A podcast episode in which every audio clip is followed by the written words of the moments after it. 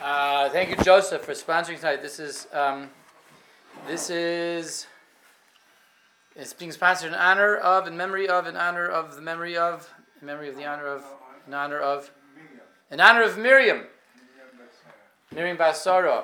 She should be blessed with only brachas till 120, and you should share many brachas with her. All the brachas, all the brachas that you're looking for. Baruch atah Adonai Eloheinu melech haolam shakol niyeh b'dvaroi.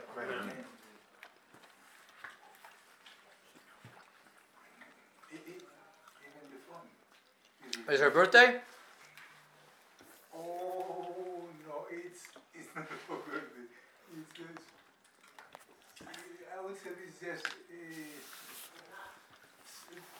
personal simha. Okay. Should have a lot of simcha together. Much, much simcha.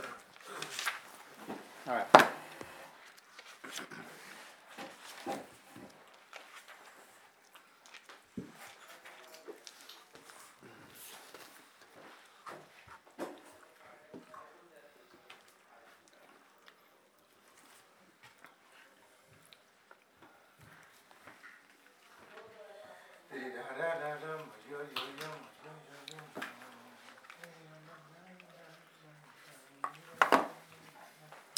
Okay, good evening, everyone. Welcome back after our um, holiday hi- holiday hiatus. Um, we re- return, get back together once again, and resume our Thursday night Chodesh and uh, jumping back into things with Parshas Noach over here.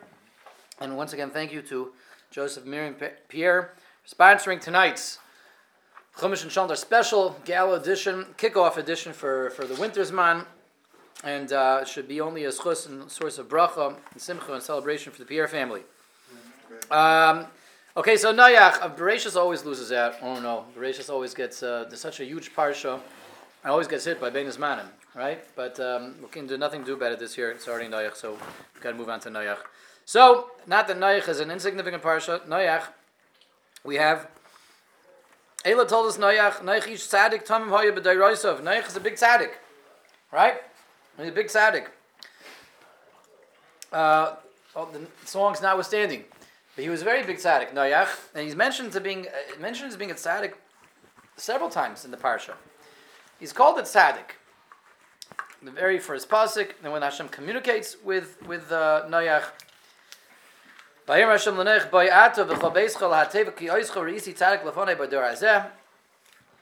I want you to escape into the teva with your family because you, I've seen you're a tzaddik, l'fanei b'dar hazeh. You're the tzaddik. I want you to be saved. Um, a tzaddik, the big tzaddik.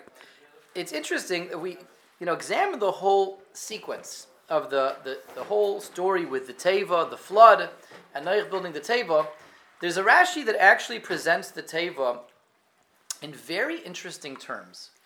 And, you know, Rashi says it like it is. We can't, and the Rashi is never there to be papered over, to be kind of just glossed over, and uh, right, whatever. We don't, you know, uh, we're not gonna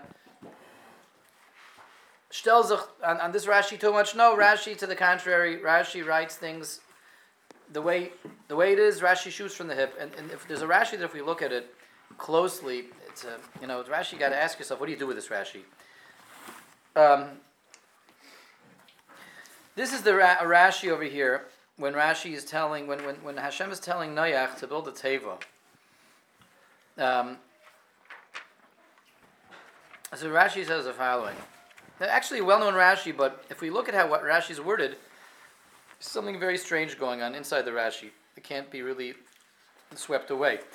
Um, yeah, this is Rashi Pasuk Yud Daled, beginning the Parsha Vav Pasuk Yud Daled, verse fourteen, chapter six, verse fourteen.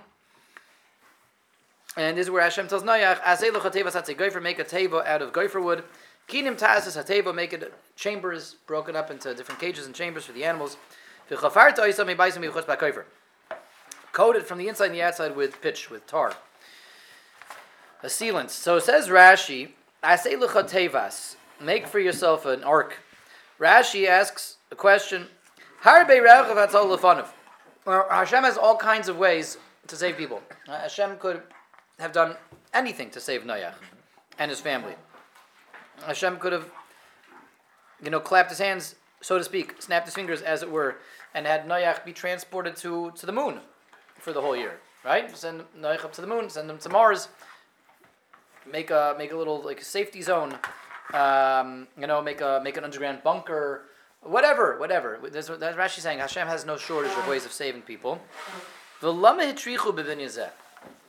Why was the, the way that Hashem chose to save Noach through this this massive project through building this teva?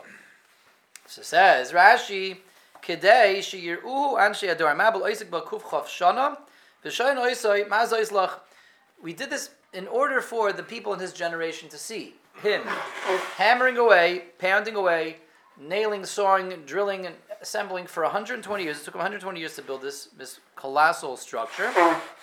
And 300 amas, this thing was the length of, you know, between, um, between, uh,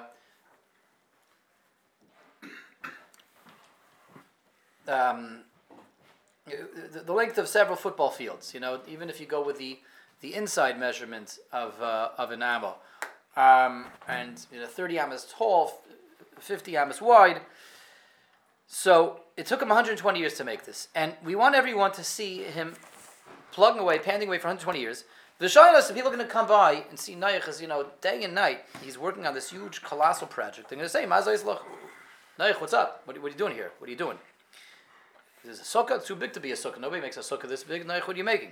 And he's going to tell them back, he said, you know why I'm making this? Because, behold, the great flood is coming. The end is nigh. The end is nigh.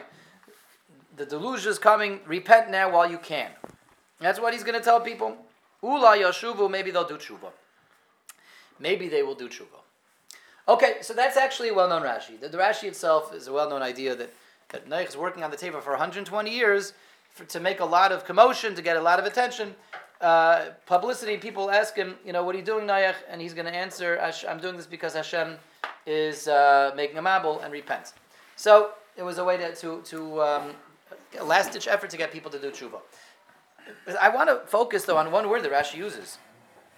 Rashi uses a very interesting word which we can't ignore. It says Rashi, "Lama hitrichu bibinyan zeh." Why was Hakadosh Baruch Hu matriach Noach? Why did Hashem burden Noach? Burden Noach. This is a burden. This is something burdensome. This is something that was a, tircha. This was a chore. This was laborious. Rashi's answer is not, oh, really wasn't a tircha. Noach was having such a fun time. It was Geshmak. Noach was, uh, whoa. Noach was, um, was, uh, was, uh, Yeah, cups. should we get the shot glasses? Right, it should be gebenched. Um, so, uh, um, Rashi in the answer, you know, we know the way Talmudic exchanges can always go. The, we have a, a Talmudic question, and sometimes the answer like reverses the question, and we see, oh, we were wrong, we were mistaken in our question, we were, we were mistaken our whole approach and our whole worldview. A lot of times, an answer to a question does that, but sometimes an answer doesn't doesn't uh, chaim chaim chaim. Um, sometimes an answer doesn't reverse the question, reverse the, the, the assumptions of the question. Rather, the question, the answer embraces the question and, and works with the question and, and, and provides me with an answer. Rashi in, in his question is asking if Hashem has so many different ways Hashem can save Noach, why did we put Noach through such a tircha? Tircha is a strong word. You know, we use the word tircha in, in, in a very negative way. It has a negative connotation, the word tircha. To, to burden somebody, to, to um, belabor someone, to inconvenience someone. That's what a tircha is. This is too much of a tircha. So Rashi is asking why why was the mention matriach adam? The answer is so people will see him working for 120 years and ask what he's doing, and he'll get to people to do tshuva. And he's 100 percent right. Something funny is going on here because at the end of the day, it's still it's a tircha. We're being told this was a tircha. We're being told this was a big pain in the neck. We're being told this was laborious. This was a chore. This was burdensome. A tircha. Since when are we matriach tzaddikim? Noach was a tzaddik. We saw several times already he was a tzaddik. a tzaddik is not someone we're going to throw tirchas at. We're not going to burden him. We're not going to give him, you know, busy work. But that's exactly what we did tonight for 120 years. Let's ask the question even better. What's, what's the answer? What's Rashi's answer? Why is he building this teva, this, again, this colossal, mammoth project for 120 years? So people will see and stop and ask, Noach, what are you doing? Oh, the teva, the mabul's coming. I'm doing this to escape the mabul. Oh, maybe I should do tshuva. That's the only way Noach can get people to do tshuva. Why isn't the just tell Noach, listen, the flood's coming in 120 years. Noach, I want you to go make sure people do tshuva. And Noach can come up with a way that's not a tircha. He can come up with a way that, that he can play to his strengths. He can be creative. He can be inventive. He can go ahead and start canvassing people. He can start knocking door to door. He can ask people, you know, can I put up the sign on your front lawn that says repent, the flood is coming, right? He, can do all kinds of things. All kinds of things. Repent, right? That's all the signs are saying. All the signs up and down the block. Repent. The elections are coming, right? so can can can like, like there's so many ways he could do this, and exactly like Rashi asks in his question, Harbe Levanov. The question was Hashem has so many ways of saving Noach. Why dafka the teva? Hitrichu. Why did we belabor Noach? Why do we burden Noach with this? Oh, so people will have a, a chance for 120 years to do tshuva. That's the only way we can pull this off. If the question was why are we being matriachim, we don't seem to have a satisfactory answer. Because we're back to the uh, opening question: Why taka were you matriach Adam and uh, Noach?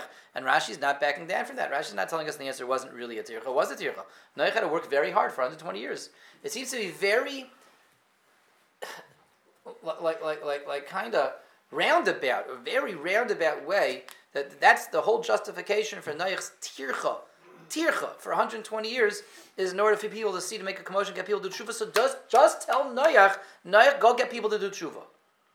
Weiter, why the tircha? Why are we matriach Noach? What's the justification for the tircha? We don't seem to have a good answer, a good solid answer to that, to the, to the, to the answer. So now we'll make a l'chaim again. We'll, we'll take a sip this time. Chaim, everyone. So, and, and, and, and we're told he's a tzaddik. We're told he's a tzaddik. Why are you being matriach the tzaddik? Why? So people should see and ask and do tshuva. So find another way of doing that. Have have Noach be in charge of the of the tshuva. Have Noach figure out a way to do it. Why you like this forced labor, forced labor for 120, 120 years to result like in the side effect, the side effect that people should see and do tshuva. It's very strange, very very strange. Hitrichu. So the, the words like this, a kind of a, a, a very uh, a, a, profound idea that's really going on here in this Rashi. It's an insight into Noach, and it's an insight into Noach's yachas with his generation, his relationship with his generation, really an insight into life, very relevant for us. And, and, and, and, the emes like this. This was a last-ditch effort to save humanity, true. And Rebbe wants to give them one final chance to do tshuva, of course, so that nobody can have any excuses, nobody can have any arguments, and no one can have any, you know, problems with Hashem's din say, well, Hashem, didn't give me a chance to do, but we have to answer all that up. We have to make sure that everyone had their last ditch final, uh, final chance to do tshuva. And that's what this is for sure. The last, the last, the last um, hurrah for humanity, but at the same time for Noach, Chazal tell us that Noach kind of had an opportunity before this that he fell short of. And Chazal characterized Noach and Avram Avinu, and Chazal draw a very, very powerful difference between Noach and Avram Avinu. We're, we we know that Avram Avinu, again and again, Vayikra Shom B'Shem Hashem, Avram Avinu on his own promoted Hashem on his own. He promulgated and professed the, the, the precepts of Hashem. He taught, he disseminated, he was busy with humanity. Avram Avinu on his own said, I have, I, I, have stuff to share with you guys. Let me share it. Let me share it. That was Avram Avinu. Come, come hear what I have to share. We're told Noach didn't do that. Not just in the last 120 years, before the 120 years. The Mabul came when he was 600 already. So he had 480 years of his life to be an Avram and he wasn't an Avram. He had the emes, he had the truth, and he was takat tzaddik, but he kept it to himself. And the truth is like this, Rabbi Say. We find this coming out in a lot of different places, this idea. Um, Chazal tell us that the world is going to last for how many years? How many years before we nuke we nuke everything? What? Six thousand. Which, on the one hand, is a little distressing that the year six thousand everything's going to be nuked, right? But on the other hand, it's reassuring that nothing's going to be nuked till the year six thousand. Where, where we are assured the world will last till the year six thousand. It will. It will. It will.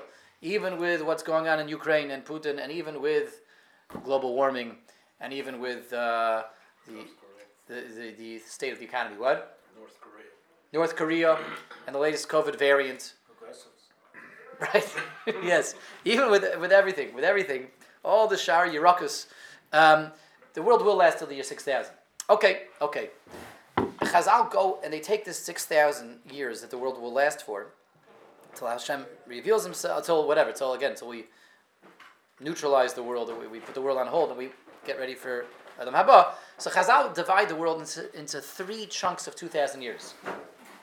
Three distinct chunks of 2,000 years. Chazal do this right around the year 4,000. Chazal did this, meaning uh, close to 2,000 years ago. Chazal divided the world into three epochs of 2,000 years each. The final epoch, where we are right now, is 2,000 years of Mashiach. The final 2,000 years are that of Mashiach, which means getting ready for Mashiach, getting, bring the world towards you know its final uh, readiness for Mashiach. The middle 2,000 years, the Gemara says 2,000 years of, of Torah. 2,000 years of Torah. And the original 2,000 years, 2,000 years of Toihu. Toihu is, is uh, void, desolation, chaos. 2,000 years of chaos. 2,000 years of topsy-turviness. Different ways of translating it. Chaos, void, desolation. So, what? Entropy. Entropy? I don't know. I don't know. I'm not sure about that. I wouldn't, I wouldn't call it translated as entropy. But, but um, um, 2,000 years of, of desolation, 2,000 years of Torah, and 2,000 years of Mashiach. The 2,000 years of Tohu did not have to be years of Tohu. They did not have to be years of desolation. But they were. Lamaisa, they were. What does it mean, desolation? Tohu. What's Tohu? Tohu, that harks back to the first pasuk of Bereshit. Tohu means Tohu Vavayu. The world is desolate. The world is void. There's nothing going on yet. Nothing going on in terms of what? You know what happened in the first 2,000 years? So much happened in the first 2,000 years. I mean, you had Adam, you had this whole thing with the Nachash and with Chava, sure. Then you have the Mabul happens in the first 2,000 years, the Dor Haflaga, the Tower of Babel that happens in the first 2,000 years. 2,000 years, uh, uh, Enosh is there, Cain and Hevel are there. A lot of activities there in the first 2,000 years. Why is it called desolation? No Torah. Bingo. What does it mean? That there wasn't Torah and now that there is now there is Torah. When did the second when when's the second set of two thousand years begin? The two thousand years of Torah, when does that begin? With Avram Avinu. Begins with Avram Avinu. Avram Avinu is born in the year for in Jewish years, nineteen forty eight. When he turns fifty two, that's when we have the year two thousand.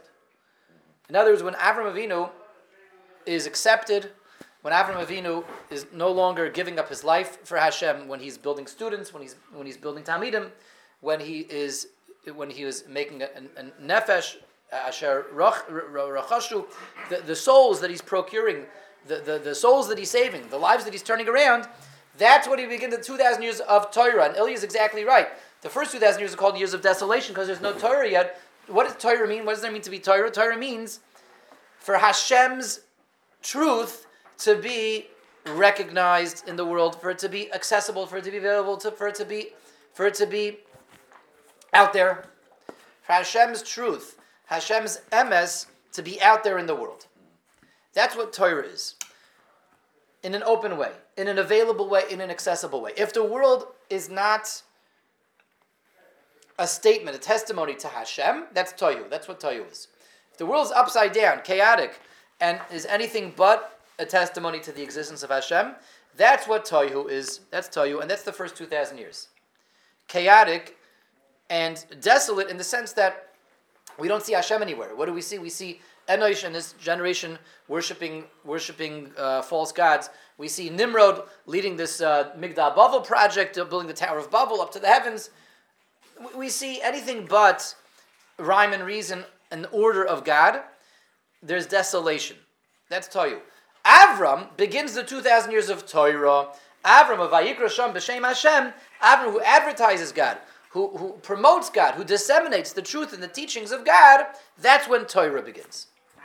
Noach and Adam did not have a hand in this. Noach knew the truth, and he was cognizant of the truth, and he, he observed the truth. He, he, he, he lived by the truth, but he kept it kind of inward. He kept it within, in his immediate, you know, self and existence. It wasn't advertised outside. Noach didn't do that. It wasn't, come, I have so much to share, I have so much to give. I, I want to spread the truth. Noach kept it inward, didn't release it outward. That's the difference between Noach and, and Avram. And that's the difference between Toyu and Torah. And it shows up in the pasuk also. We said that the Torah keeps what? No, I'm really, uh, I want to say something. Sometimes I find Noach to be, to, to have a similarity between Naomi. Naomi, who moved to Moab, Yes. that she left the Jews. You mean? No, because she converted that lady without a word. Rus? You mean Rus or Naomi? Ru- Ru- yes, Ruth, Ruth. Naomi bring Ruth to Judaism without a word, just by observation. But by, I don't, I, they did not mention anywhere she, she preached him, she preached her or convert her, just because of the way she lived Yeah. or behavior, and then she just decided to follow her. Mm.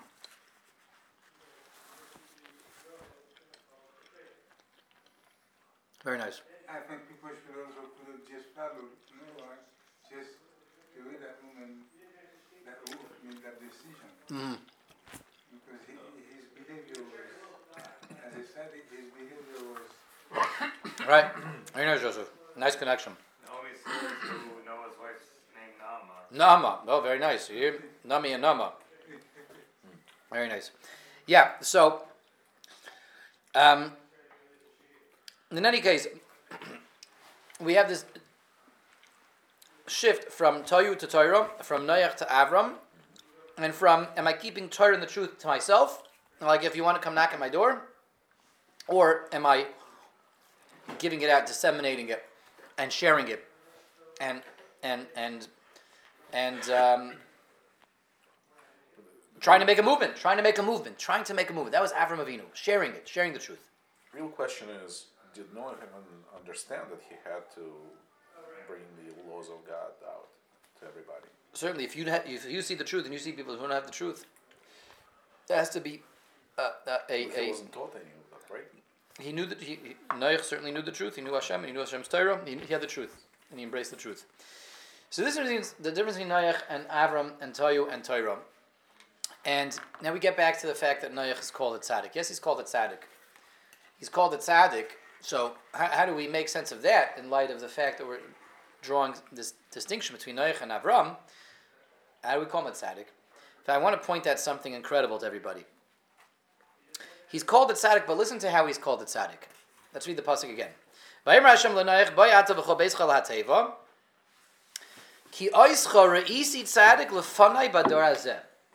have a very interesting deek in the pasuk, not just once but twice in the same pasuk, back to back, an emphasis over here as to how Noach is actually being presented as a tzaddik. You re'isi tzaddik. I see that you're a tzaddik. L'fanai in my presence, in my vision, bador hazeh.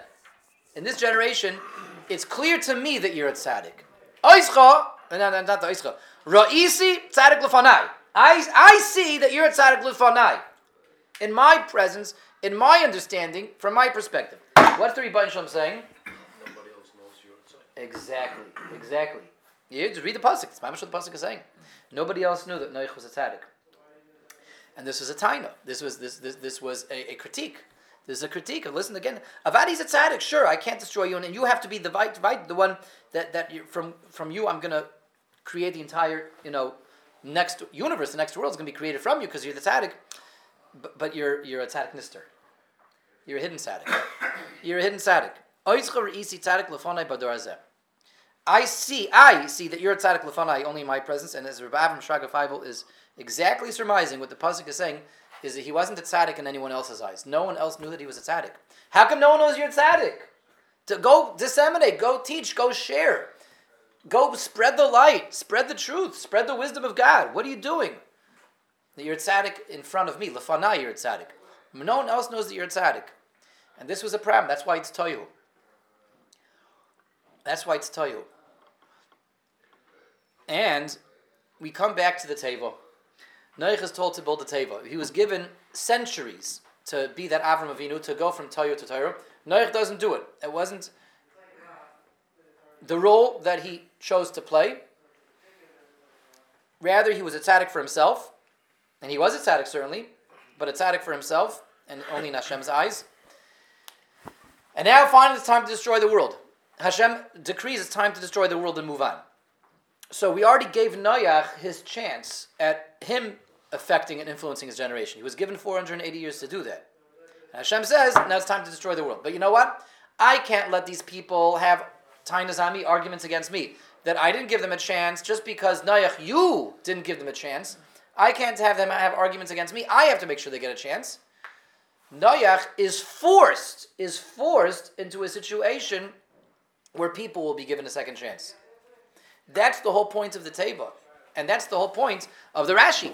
And it is a tircha. It's indeed a tircha. Rashi uh, says it like it is, and we don't back down from this. Why were we matriach uh, Noach? Why did we burden Noach? Because Hashem needs to see, Midas Hadin has to be satisfied over here. We need to know that we really gave people a bona fide chance to do tshuva before we can destroy them. Noach didn't really give them that chance.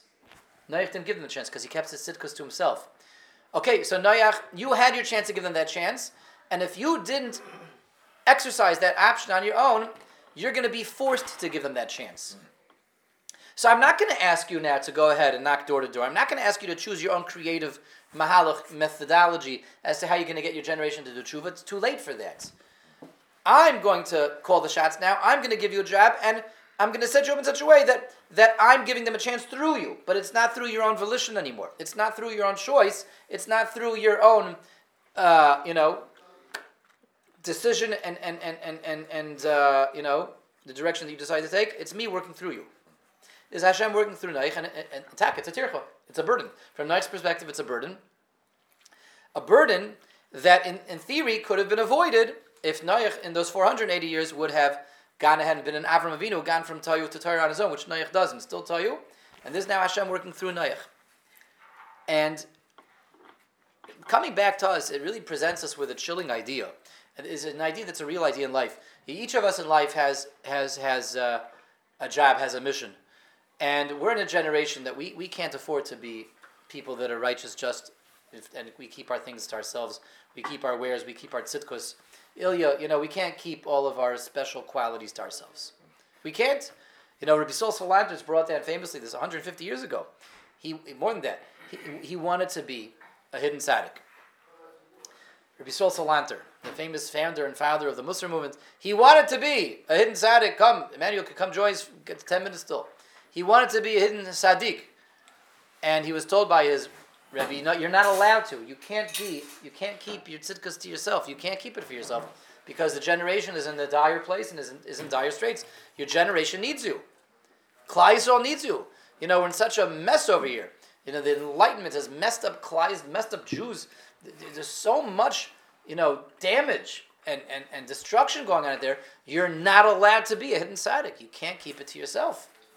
You can't keep your tzidkas to yourself. And we do have things, lessons that we're, and, and le, each and every one of us has things that we're supposed to share with the world, share with our families, share with our friends, and we're supposed to try to give over lessons, give over truth, give over the presence of Hashem. And you know something, Rabbi says, sometimes if a yid doesn't choose to do this on his own, on his own, it happens in spite of him. And when it happens in spite of you, it happens through a tircha. Can happen in a very painful way. Meaning, this is lamashal, lamashal. Rachmol Islam Khalil V'chas, someone with, let's say, the Rebbe benches somebody with tons and tons of money. Lamashal, okay? So he has a tafka now. He has an assignment. What's he going to do with that money? What's he going to do with all that money? So, what does Hashem? Why does Hashem give a Jew tons of money to to put the money to good use, to to give it to uh, to yeshivas, to kolim, to maistis, to shuls, to keep Yisrael afloat and afoot, keep Yisrael functioning. And that's you know his his his his job of spreading Hashem's truth. Hashem gives somebody wisdom. Hashem gives somebody intelligence. Hashem endows them with these traits to share it and not to keep it for himself. When you share it, that's toyu. When you keep it for yourself, that's what? Toyu. That's toyu. And a yid can sometimes find himself giving a lesson al korchach, uh, al uh, uh, through compulsion. If he didn't choose to give a lesson to everyone, if he didn't choose to show everyone what you do with your wealth, Rahman al Hashem can take wealth away from him, but not so much as a punishment, but for people to get a lesson. What's the lesson? Wow, look what happens to a yid. Look what Hashem will do to somebody if he doesn't use his money properly. Look what Hashem can do to somebody if he doesn't use his skills and his talents properly. That's weiter a lesson.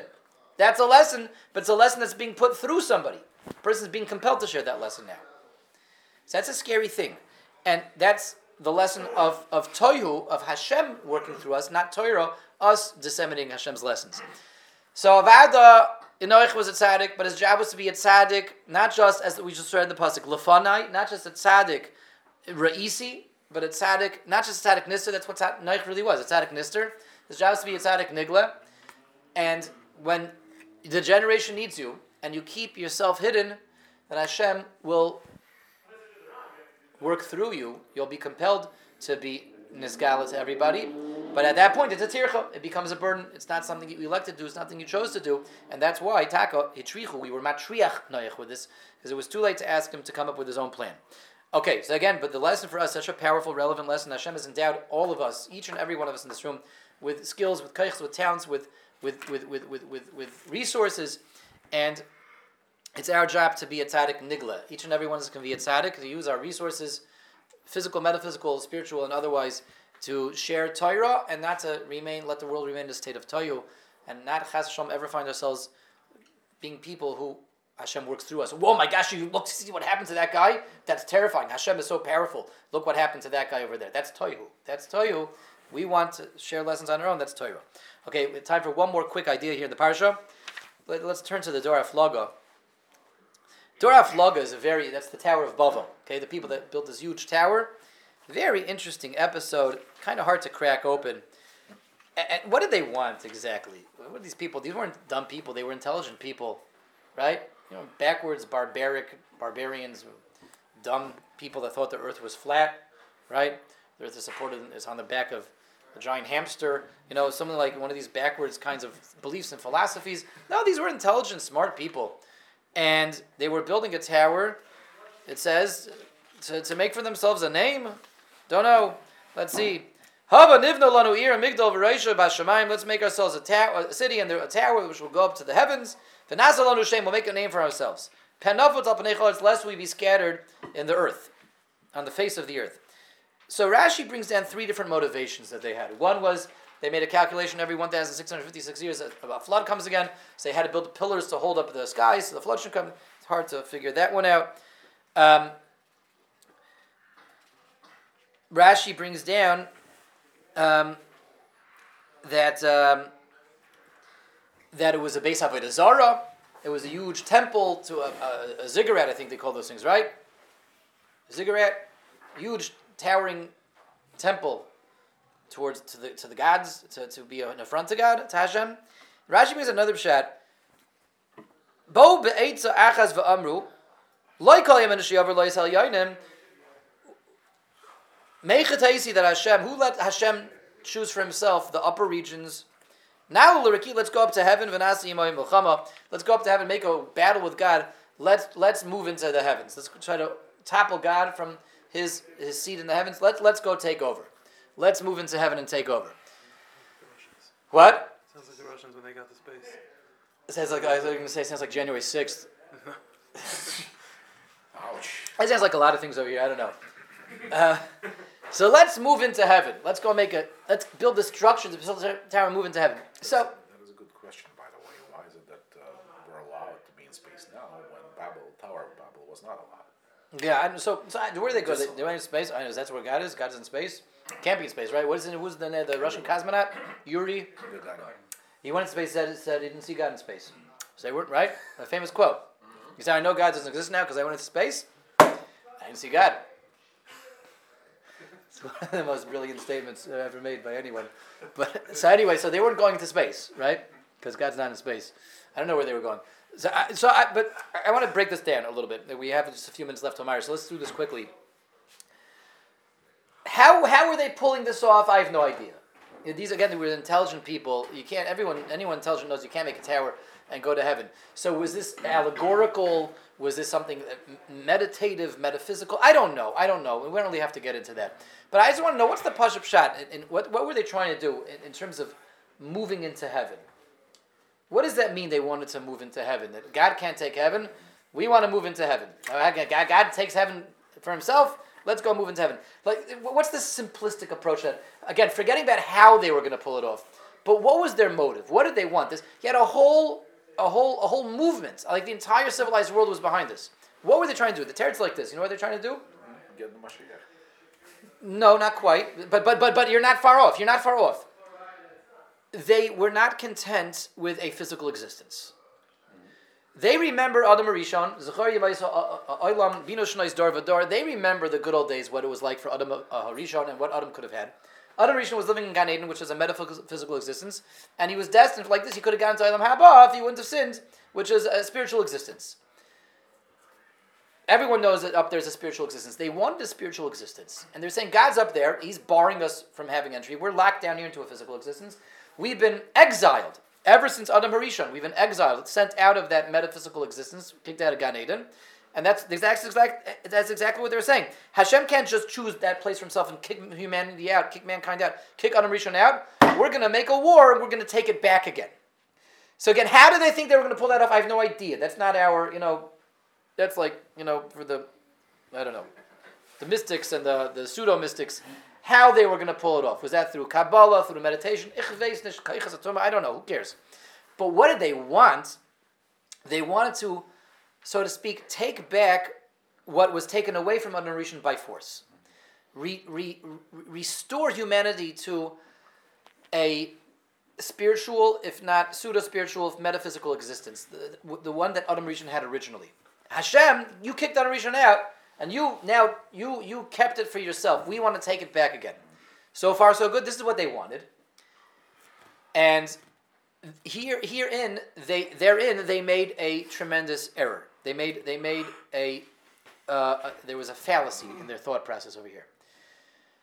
Their their error was seeing their exile, so to speak, as exile, and seeing it as being barred entry to the spiritual existence where Hashem lies. Meaning, the correct take on humanity, mankind from Adam Rishon and on, is not that we are in exile down here and we've been stripped of all our power, which is it's clearly a power thing. They want to throw Hashem out because they want to get all the power back again. We haven't been stripped of power. We haven't been really exiled. We haven't been, um, you know, barred entry to to a to a special um, exclusive club. To the contrary, we're more powerful when we're down here. This was the mistake that they made, the Dor Haflaga. We're actually more powerful down here. If any of us would, would have the ability to snap our fingers and go up to where Hashem is, go up to where Adam was before the Chet, we suddenly lose all of our power. As we're down here, we actually have an existence up there. Our neshama is up there. And the times of the Dor Haflaga, they also had, they, everyone had had really the status of, of, of a Yid back then, of a Jew. They had an neshama up there. They had an existence up there. And not only they had an existence up there, by doing things down here, by making a bracha on food down here, they're elevating the world down here and they're bringing it into alignment with the world up there. What they were saying was, no, no, no, we want to give this existence up. We want to be back up there. You're blocking us. You're holding us back. Fakir, you're not being held back. You're so much more powerful down here because when you're down here, all your actions down here are actually affecting the world up there. And once you're up there, you can't affect the world up there anymore. So this was their mistake, is that they were being blocked, they're being barred. No, from the Chet and onward, we actually have a new existence where our power, our power comes from us being down here. Our power to, to change things, to work things around, to affect things, to bring tikkunim only comes from the fact that we're down here. And you know, people make this mistake nowadays too. You know that I, why do I have to be down here? I'd love to be up there. I'd love to just you know, be, be in, in, a, in a state of purity all day long, of Kedusha and Tahara. We're down here, Rabbi said, to be down here, to be involved down here with the mundane, but to elevate the mundane. And we're so powerful when we're down here, to bring Kedusha to the realm of the mundane. And as we do that, we are at the same time linked to our neshama that's all the way up there. And as we elevate the mundane, we are providing elevation to the upper levels of existence as well, where, where we the upper part of us exists. So that's all of that kind of condensed um, and compressed, but, the, but I'll let the olam decompress that. But in any case, this was this was the argument of the Dor Haflaga. They wanted to retake the Shemaims, get back to the state before Adam Rishon, and their fallacy was again that they're much more powerful now. They're not being blacked, fakir, they're being given power and they're being given a mission. Okay, thank you all for joining. Everyone should have a wonderful, excellent, amazing Shabbos. And um, Mitzvah Hashem will get back together next week for more exciting adventures.